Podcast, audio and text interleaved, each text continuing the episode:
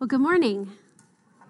Morning. My name is Amber Carroll, and I am one of the pastors here at Hope Covenant Church. If I haven't had the opportunity to welcome you this morning, welcome. I am glad to be with you today. Um, I uh, wanted to start by um, just saying, if you haven't uh, already heard, we're in the middle of a message series entitled This Is Us. The um, awkward, the title slide was right before it. I was going to read that off of that. Um, inescapable awkwardness and importance of community is what it's called. And the truth is, so I was out last week. I was at, I was in Chaska, Minnesota, at something called Assessment Center, and there are 11 potential church planters, uh, church plants that are going to happen across the United States. And there's 21 people who were there, and we were assessing them on their desire and their call to plant churches in the United States through the, uh, the denomination we are a part of, which is the Evangelical Covenant Church. And it was really cool to see how God has called and uniquely gifted all of these different people. Um, there were uh, husband and wife teams and one solo pastor who was coming into this. And um, one thing that I took away and was reminded of uh, while I was there and talking with all the different expressions that the church is going to uh, reveal herself in is um, really church people are kind of weird. Um, and if you've been a part of church for a really long time, I think possibly you don't realize like the weird things you do. Um, I had a great opportunity to get to know this couple from Colorado, and uh, they're kind of coming from outside of the church feeling a call. And they, they said, We just really need to help plant a church that isn't so weird. And I said, You got to say more about that. And she said, We just say things and do things that are just really awkward for people who aren't a part of the church. And while a part of you, you might hear that and, and you might feel defensive, like, What do you mean weird? Um, I think it's good that we're kind of weird. Um, I think that the church has been called to be different than the world. We're actually called to do things weird. It is weird to offer uh, your coat to someone who doesn't have a coat. The world tells us that we don't have to uh, look out for others. You got to look out for number one. And when you're a part of a church, we say, no, no, no, look out for other people other than yourself. So I don't know about you, but I'm actually kind of proud of being a little weird. Um, we are called to be strangers and aliens of this world. When you claim the name Jesus, you live in a dual citizenship right? You live in the kingdom of God, but also in this world. And we are called not just to live for ourselves when we are part of the kingdom of God, we are called to live for who? Who? Right? We live for Jesus. And how do we do that? By? Huh? Just toss it out there. How do we live for Jesus? We serve others. Jesus said, The greatest commandment I give you, which is what? Love the Lord your God with all your heart, soul, mind, and strength, and love your neighbor as you love yourself. Right? So that is countercultural. So I, I wanted to take a minute and, and talk about the reality of the culture that we live in. Not the church culture that we are striving to be a part of, not what it means to be children of God, but the culture that we are called to walk in and be a light in. And so I just want to sort of uh, highlight a couple of things. The reality of the culture in the world today is that it is a, school, a culture of scarcity, of not enough. Uh, you are told everywhere you turn that you are not enough. Industries are built on this. You are not pretty enough. You're not skinny enough. You're not smart enough. You're not good looking enough. You're not powerful enough, right? You don't have enough education. Your house isn't big enough. You need a bigger house. Your car isn't fast enough. You need a faster car. Your kids aren't talented enough. Better put them in more activities. Everywhere we turn, we are told over and over again the lie that we are not enough. And there's no discrimination, whether you are a Christ follower or you have not yet decided or discovered how much God wants you in a part of his family. No matter where you stand on that, we are in the same, we're swimming in the same pot, right? Not enough. And so then what do we do? We react, right? We react by over functioning. We react by overdoing it, by overspending, by over, um, overeating, by numbing our emotions. We carry shame for who we are for not being enough. We compare our lives to other people. Oh my gosh, a couple Sundays ago. So I'm going to get some a little vulnerable today up here, so just warn you. A couple Sundays ago, I, uh, my alarm went off and I think you might be able to relate to this. Um, I grabbed my phone because my alarm's my phone. It's probably not a good idea, but it is. And the first thing I did was I opened up Facebook. It's like, hey, good morning, world. Let's look at Facebook because that always ends well. Um, and um, the first story that was in my news feed was a woman in my in my neighborhood, and her caption was, "I love lazy lake Sundays," and she had pictures of her or lazy lake weekends, pictures of her kids on boats and skiing. And, and um, my first thought was like, I hate her. like, I want a lazy lake weekend. And then I just went through all of the things on why I couldn't have a lazy lake weekend. And I felt kind of bitter. And really not to her, but just to the reality of just, I was totally over functioning at that, in that moment. And I came here. I came here and I helped lead worship. And the whole time I'm going, get the, get, Amber, relax. like this is where you need to be. And God, as God always does, meets us in those moments if we allow it, allow Him in. And I just said, Oh, dear Lord, you know, help me not open up Facebook on, right when I wake up. So I wouldn't recommend that. Um, but we do, right? I mean, we, we the reality is we're, we, we're told we're not enough, that we're not impressive enough. Somehow ordinary life isn't good enough. We need to be extraordinary. You know, we need enough likes on our Facebook and followers and retweets and uh, all that stuff. Streaks. I don't do Snapchat, but anyway. Um, and then we overcompensate. And really, the remedy for this, the way that we're going to get out of this cycle that we're in, is that we have to change the culture we are part of. We have to be the ones to change the culture. There was a quote by a lady named Mary Pipher. She wrote a book called Reviving Ophelia, and she said this She said, Social change is a million individual acts of kindness, but culture change is a million subversive acts of resistance. And I love that. A million acts, subversive acts of resistance. How do we change this world we're a part of that affects us deep in our souls that we are not enough, that we're not good enough, that we're not lovable? And it's a million subversive acts of resistance. And here's the great news we don't have to come up with how to do that because it was modeled for us.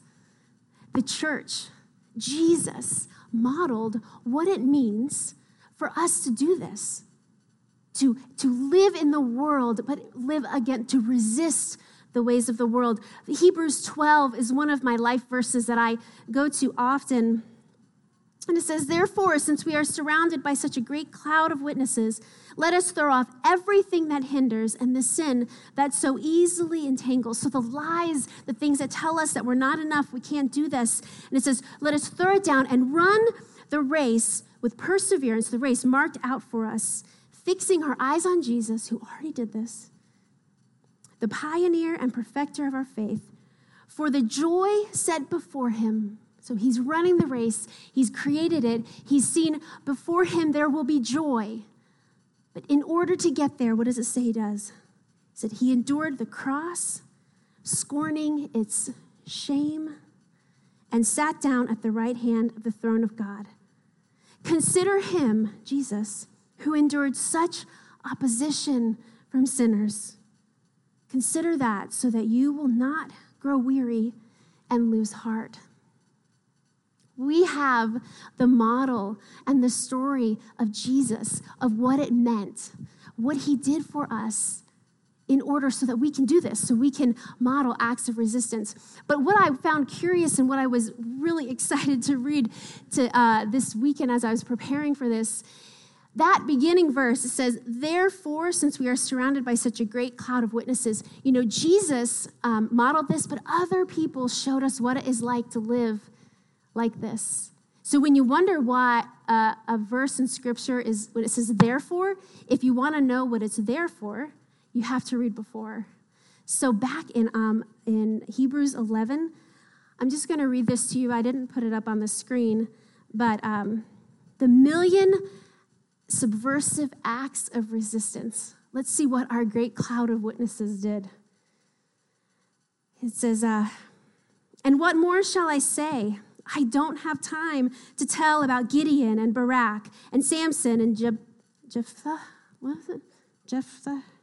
Anyway, about David and Samuel and the prophets, who through faith conquered kingdoms, administered justice, and gained what was promised, who shut the mouths of lions, quenched the fury of the flames, and escaped the edge of the sword, whose weakness was turned into strength and who became powerful in battle and routed foreign armies.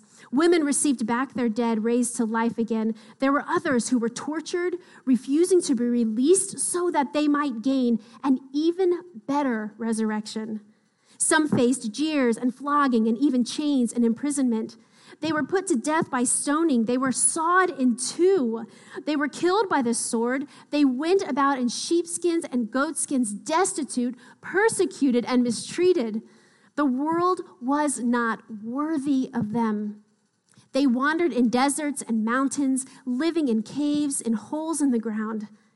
These were all commended for their faith, yet none of them received what had been promised, since God had planned something better for us so that only together with us would they be made perfect. Therefore, since we are surrounded by such a great cloud of witnesses, therefore, so that together, us, we then will get to see the joy that Jesus offers and provides by this life. So this is this is the hope we have as the church. We are not alone in this. And part of the awkwardness of community is that it requires us to be fully human. And to be fully human requires something that we call vulnerability. I did some research. I've, well, I've, any of you have listened to or followed Brene Brown? Can raise your hand at all? Let's just kind of get an idea of anyone who knows who Brene Brown is.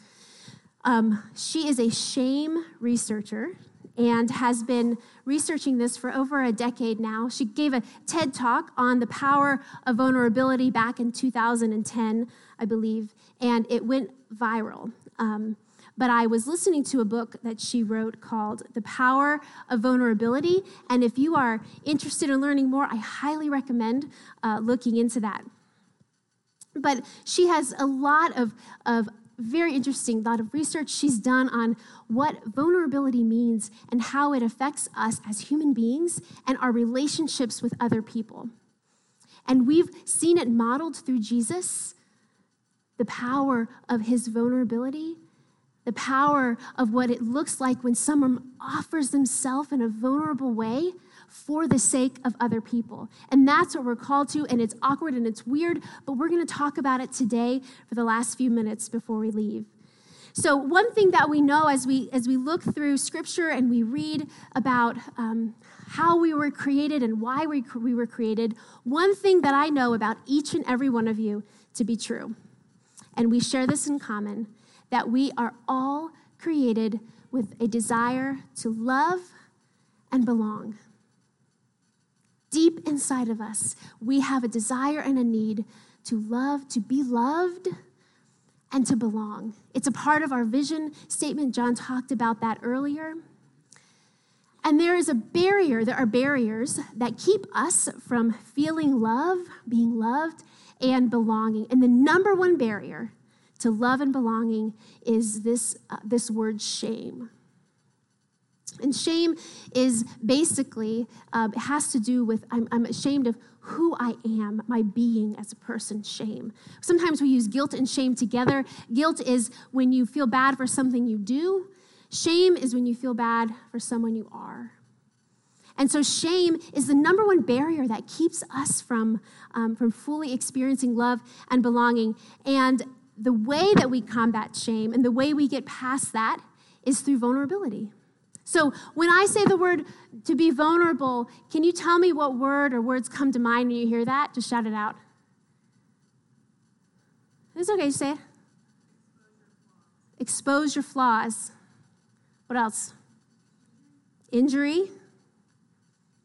What else? Honesty. What else? Risk of rejection. Yeah. It? Oh, you got the little thingy. Thank you. Oh. It's okay. I'm helping you out.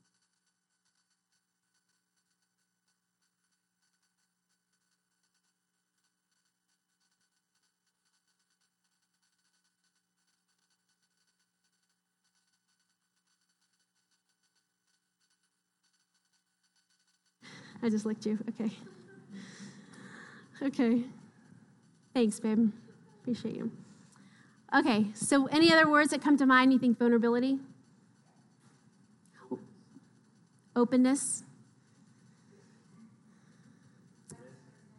Say that? Letting others in? Risk? Yeah, no, huh? Strength and pain? Yeah. Oftentimes, the word weakness will be associated with vulnerability, showing our weakness.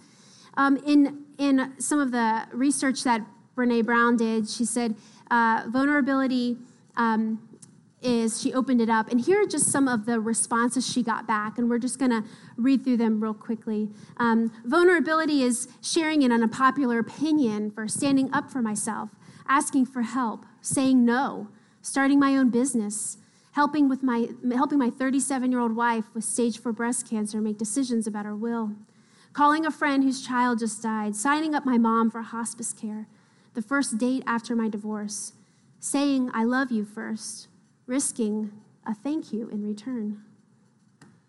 I just added that one. Did you get that? Uh, getting fired, getting pregnant after three miscarriages, waiting for a biopsy to come back, reaching out to my son who's going through a difficult divorce, admitting I'm afraid, being accountable, asking for forgiveness, having faith. Vulnerability in this church is someone saying, I will host a small group, and then they open up their home for someone to show up. Vulnerability is standing up here behind a microphone, using your voice to sing and lead in worship or playing drums or the bass guitar. Vulnerability stepping out in faith and saying, Yes, I will help to uh, prepare a hot potato bar and offer my gift of service and food. You know, vulnerability is inviting someone and risking them saying no to church to be a part of our community. Brown says that vulnerability sounds like truth and feels like courage. Truth and courage aren't always comfortable, but they're never weakness. So, what is it that stands in the way of us being vulnerable? And maybe you're sitting here thinking, I don't have any problems with vulnerability. I don't have any problems letting myself be known. But there is a common theme, the one thing that stands in the way of us being truly vulnerable, and that's shame. And in order to combat that, we need to know what it is, what triggers that in us. What are the shame triggers inside each and every one of us? For women, I'll give you a guess. What is the kind of the universal number one shame trigger for women? Our bodies, our appearance. And it has been that since like the beginning of time. Um, what about for men? strength, right? To be perceived as weak. These are shame triggers. So, like when we think of offering ourselves or being true to ourselves, to think about what is what is holding us back. What is it about that that makes it hard for us to identify? Maybe in ourselves, is it triggering something in us that is at a deep root of that? But love and belonging are the two primary needs of of human beings, and it's the two hardest things for us to kind of break through. But I know people who have fully embraced and understand love and what God has called us to. is that to understand love is to understand that we have to love God and our neighbor as we love ourselves. Self love. How well do you love yourself? How good are you at looking in the mirror and saying, I'm enough? And I know I'm enough because I am a child of God. I am God's masterpiece created for good works, Ephesians 2. So, people who are able to fully recognize and understand that they are lovable and worthy of love are then able to offer that in return. But as well as we love ourselves, that is as well as we can love other people. So, what is in the way? If something is standing in the way of your self love, maybe it's that you don't quite fully understand or accept that God has created you and you are enough. The reality that the world tells you you're not enough, that's not true. And then this belonging piece like, what is the main barrier to belonging? And research shows, and as we've looked into it, the main barrier to belonging is that we try to fit in rather than belong. How many of you can think of a time where you walked into a group or a situation where you just desperately wanted to fit in? Really? Am I the only one? Anyone? Okay. Now, you might think, what's the problem with fitting in? Like, why wouldn't I want to fit in? Well, the danger with fitting in versus belonging is that when we fit in, we make modifications to ourselves. True belonging happens when we are fully, when we are we present our authentic, vulnerable selves to a group of people. But when we walk into a space and we say, My goal here is to fit in, then a couple things can happen. Brene Brown talks about coming up with uh, mantras, like when you walk into a space. She says, Come up with some vulnerability mantras. So she says, Walk in, tell yourself, don't shrink, don't puff up, stand your sacred ground. And then she says, Let yourself be seen. So I was thinking about that. So don't shrink, meaning, you know, you're a middle school student, you're a high school student. Um, shrinking would be like finding a group that you want to fit in with, and then you just like, you're a parrot. You like, just say you like the same things they like, you listen to the same music, whether you like the music or not. Um, you you just you agree just to be agreeable so that you can feel like you fit in but you haven't really presented your full self and then puffing up is just trying to be maybe more than you really are to make yourself look better or feel better but another way that we use this puffing up is that we, um, I call it like the vulnerability vomit, like where you walk into a space and then you just like let it all hang out, and and then you use it to say, well, listen, it was too much for this group, but see, they don't accept me anyway. I don't, I don't fit in because they're, they're not going to welcome me. Because look, I shared all of this stuff and now they're all running. But oftentimes we puff up as a way to protect ourselves from letting people in and risking getting hurt or rejected. And I can speak from a place of experience because I've done this. Um, I've done, I mean, I've done it, I'm sure, multiple times, but one time came to mind that I wanted to share, and I've never really thought about it until over this last week. Um, what a significant experience it was for me. I, um, so I got invited by a group of uh, Christians to, um, well, they were people that we knew who I knew went to church. I didn't really know them very well, but we were invited to go to the holiday regal, the holiday event that's like in, at Intrust or Century Two. You know, like there's a big holiday thing, and you buy like wrapping paper and bows and stuff and gifts anyway, I got invited to go with this group, and I was brand new to town, and I was really looking forward to maybe making some new friends. But I had just gotten out of year, about five years of living in like this really crazy, like authentic Acts 2 community where like we shared a bank account and like all of our we shared everything and like i didn't have like extra money to spend on wrapping paper and bows and and so i was kind of conditioned to not spend money and we walk into this into this space. And I mean, it is just like everything you could possibly imagine. And I was just totally overwhelmed. And I remember walking around it going, like, I was in this total just like spiral, like, oh my gosh, all this money, all these people who could be fed. Like there are starving children in Africa, and we're buying bows. And I was just in this like oh this spiral. And and anyway, so we go to we go to dinner, and um, and this mind you, this is a great group of people, and um, so we sat down. I didn't follow this mantra at all. Um, shrink. If I would have shrunk in that situation, and they said, "Oh, how was your time today?" If my shrinking self would have said, Oh, it was really great. I got bows and, and wrapping paper. Was awesome. And yes, I loved every minute of it, right? Um, but I didn't shrink. Um, I'm embarrassed to say that I went the other way. Total puffed up. Total puffed up. All of these, this I just vomited vulnerability all over the table. They don't even know me. And I'm just going, all the money we've just spent, and are we crazy? I mean, there's it's the holidays, and we could be like buying presents for people in Africa. And I just like, I was just out of my mind. And I it was so awkward and weird, and it wasn't because of them. It was because of me. And I used that moment in time as an excuse.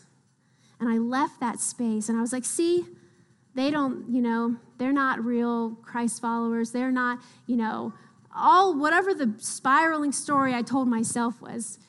But in order to not not hurt, not not get hurt, I totally puffed up. I totally um, protected myself in a way that was damaging to community um, thank goodness we've worked on that those friendships. And but but my desire there was to to um, protect myself not to create authentic community. And they were trying and i wasn't.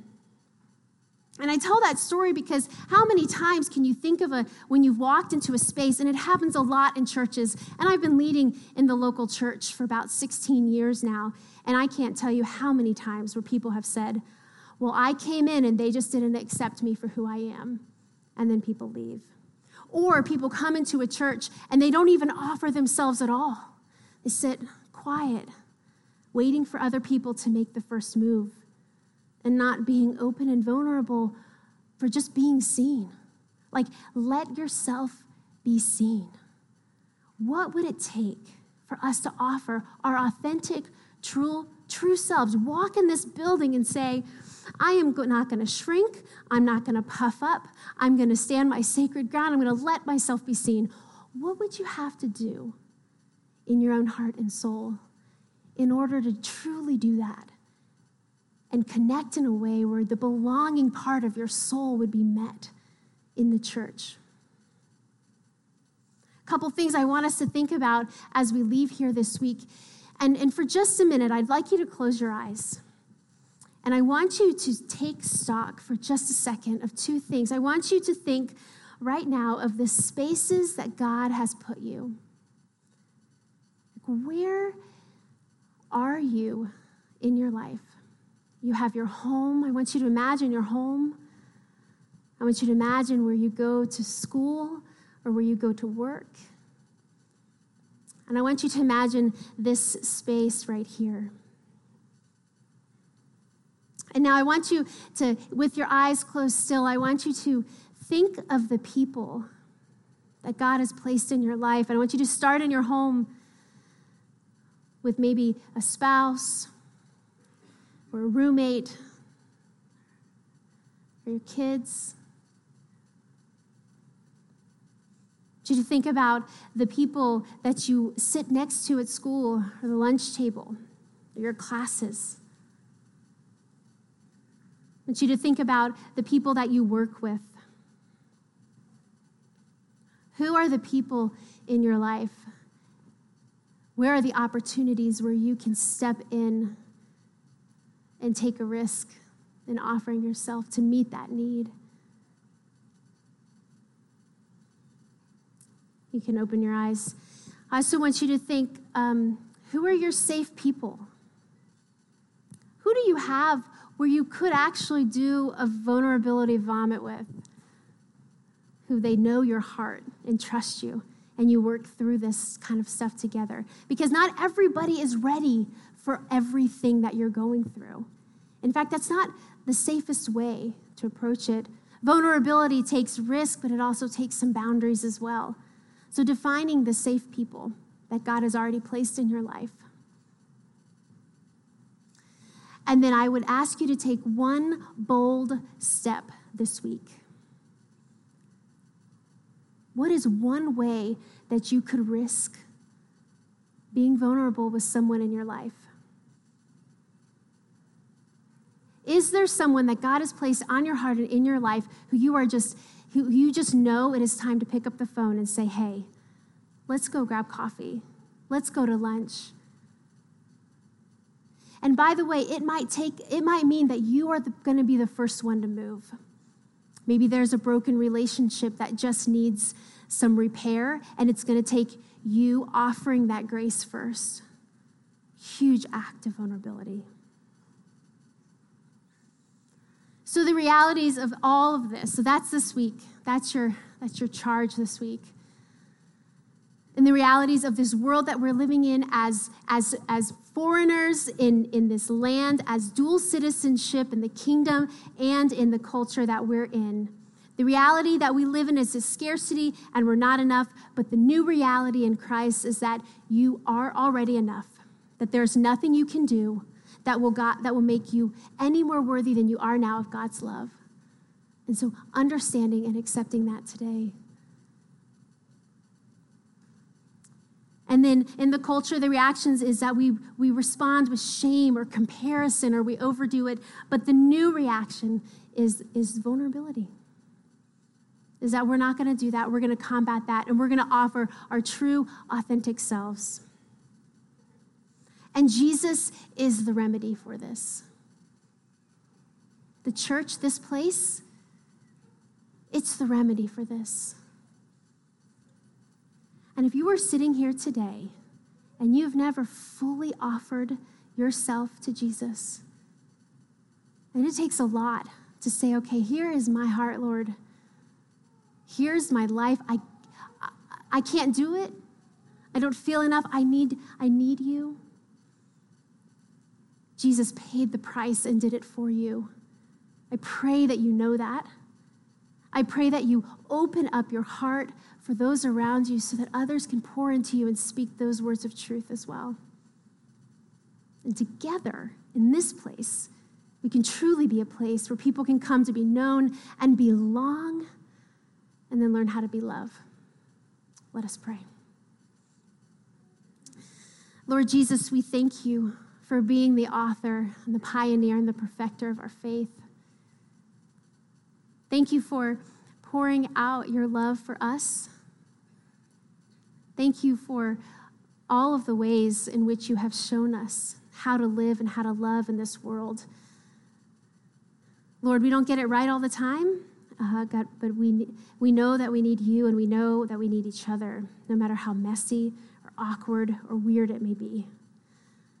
And so, God, as we are in this space today and, and feeling the need to uh, give it to you, as we think about who you've called us to love in our lives, who you've called us to open up our lives to, pray that you bring to mind people. Pray that you open up opportunities for us to enter into, to walk into situations, give us the courage and the strength to set down our pride, to be vulnerable. Lord, thank you that we have a space where we can be here and learn and practice what it means to follow you. Lord, you know as when, when we're called here, we're called to follow you. We're called to worship you with our lives. You also ask us to, to trust you in all things. Trust you with our families, with our hearts with our finances, with our time. Lord, as we worship you in all of these things, in all of these ways, we just continue to ask for your blessings poured out on our lives and the lives of this church and this community. We love you and we honor you.